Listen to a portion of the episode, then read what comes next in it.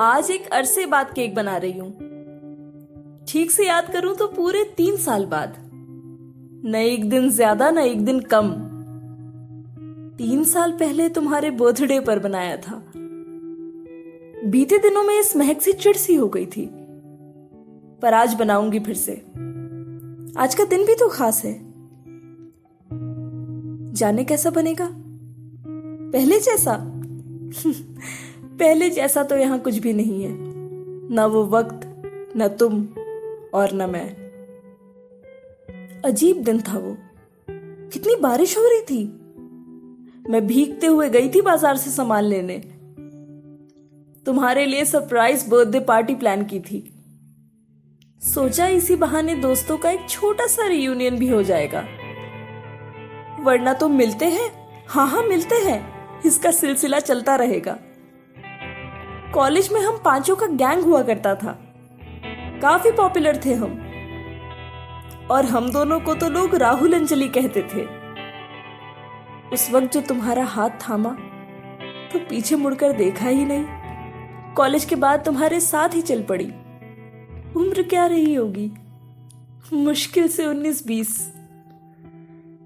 शहर बदले, नौकरी बदली, घर बदले, फिर जाकर जब कहीं थमने का वक्त आया तो तो हम ही बदल गए। सब देख रही थी मैं, पर लगा अब आँखें बंद कर लेना ही सही है। अगर पूछा तो शायद जवाब सुन भी नहीं पाऊँगी। तुम घंटों फ़ोन पर रहते थे। उस वक्त तुम्हारे चेहरे पर जो हल्की मुस्कुराहट खिल उठती थी, उसे मैं पहचानती थी। छुप छुप कर फ़ोन में किसी का मैसेज पढ़ते वक्त जो तेज़ी तुम्हारी उंगलियों में आती थी, उसे मैं जानती थी।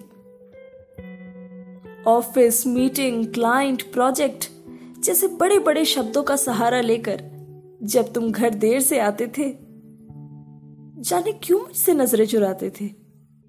मैं चुप रहती थी, क्योंकि जवाब सुनना नहीं चाहती थी। मुझे लगा मेरी भी गलती है।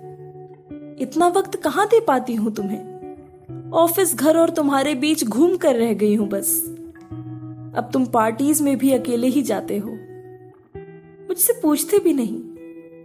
मैं अक्सर खाने पर इंतज़ार करती हूँ तुम्हारा, तुम अक्सर ही डिनर करके आते हो बाहर से। मैं कई बार तुम्हारे इंतज़ार में वहीं टेबल पर सो जाती हूँ, ताकि पता तो चले कि तुम कब आए और कब गए। पर मैं हार नहीं मानूँगी। ऐसा क्या है जो हम दोनों नहीं संभाल सकते? तुम देखना, मैं सारी शिकायतें आज ही खत्म कर दूँगी। तुम्हारा बर्थडे है आज। संडे है, छुट्टी है। तुम्हारे लिए खुद केक बनाऊँगी। एकदम वैसा जैसे तुम्हें पसंद है। No maida no sugar no oil no taste at all इसे खाने से तो बेहतर स्प्राउट्स खा लिया करो ना? लेकिन नहीं तुम कहते हो डाइट से नो चीटिंग? सिर्फ़ डाइट से? पर आज मैं अपना मूड ऑफ़ नहीं करूँगी। आज तुम्हारा बर्थडे है, पुराने दोस्त मिलेंगे। कब से मिलना नहीं हुआ अपने गैंग का? अब तो ये एक्सटेंडेड गैंग हो गया है हमारा। लगभग सबकी शादी हो चुकी है, सिवाय हमारे। अब वो आएँगे तो बोलेंगे, ग्यारह साल हो गए हैं, अब तो शादी कर लो तुम दोनों। प्रॉब्लम क्या है? बस इसी सवाल पे खामोशी भरे कुछ ऑकवर्ड मोमेंट्स आएँगे? कुछ देर में हम ये बातें भूल जाएँगे या प्रिटेंड करेंगे कि भूल गए। और केक अच्छा बना तो शायद तुम्हारा मूड भी अच्छा रहेगा। तो क्या पता ये जो शिकवे, शिकायतें, कड़वाहटें बढ़ गई है हमारे बीच? ये उसी तरह घुल जाए जैसे मेहनत से मैंने गुड़ को ओट्स में घोला है। बस थोड़ा सा बेकिंग पाउडर डालने से शायद ये डूबता रिश्ता फिर उभर जाए। सोचते सोचते मैं जल्दी जल्दी हाथ चलाने लगी। शाम होने से पहले कितना कुछ करना है? दोस्त नालायक ही होते हैं। संडे है, पर सब शाम को ही आएँगे। कितना कुछ करना है, मेन्यू, डेकोरेशन। तुम तो सुबह से ही ऑफ़िस मीटिंग के नाम पर गायब हो। पर कोई बात नहीं। कभी तो लौट कर आओगे।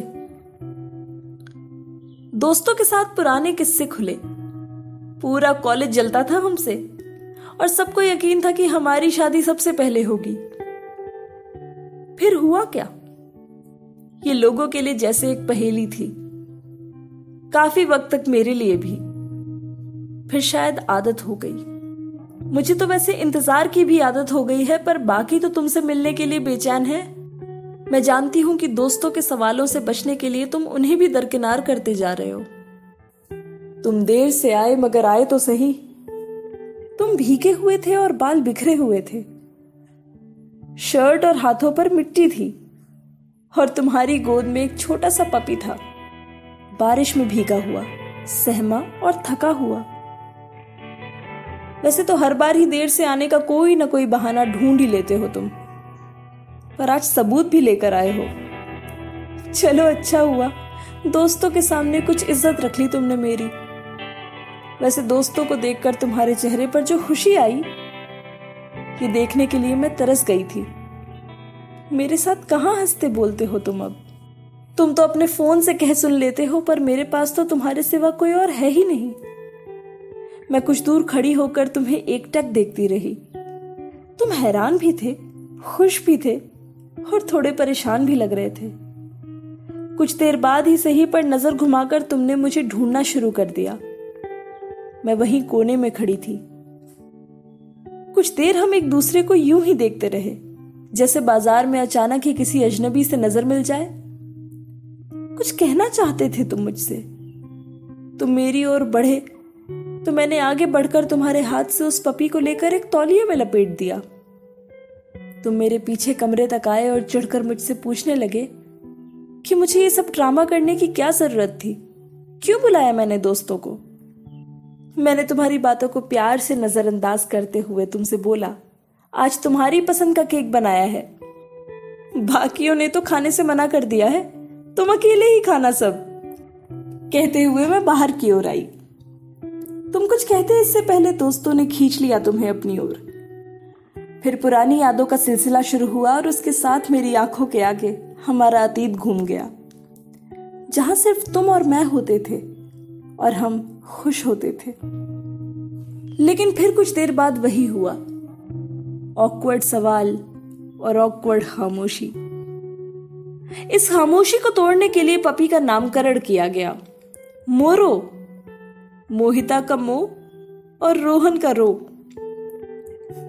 उन्हें लगा, मोरो वो करा देगा जो ग्यारह साल में ना हुआ। रोहन को इस मज़ाक पर गुस्सा आ गया। वो चिढ़कर बोला कि पपी अकेला था और भीग रहा था। इसलिए उसे ऊपर लेकर आना पड़ा। कल वो उसे शेल्टर में छोड़ाएगा मैंने रोहन की बात काटते हुए कहा, पर हम रख भी तो सकते हैं इसे?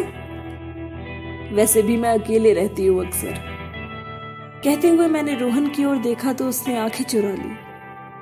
हमारे बीच की खामोशी अब कमरे में छा गई थी। मैंने केक पर मोमबत्ती जलाई तो रोहन मेरे पास उठकर आ गया। वो बहुत देर से कुछ कहना चाहता था मुझसे, पर कह नहीं पा रहा था। मैंने इशारे से उसे केक काटने को कहा तो रोहन अजनबियों की तरह मुझे घूरने लगा। हाथों से मोमबत्तियाँ बुझाई और मुझसे बोला कि वो मुझसे अलग होना चाहता है और अब उससे ये ड्रामा और नहीं होगा।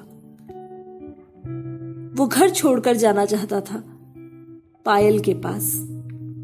उसके ऑफ़िस पे काम करती है वो।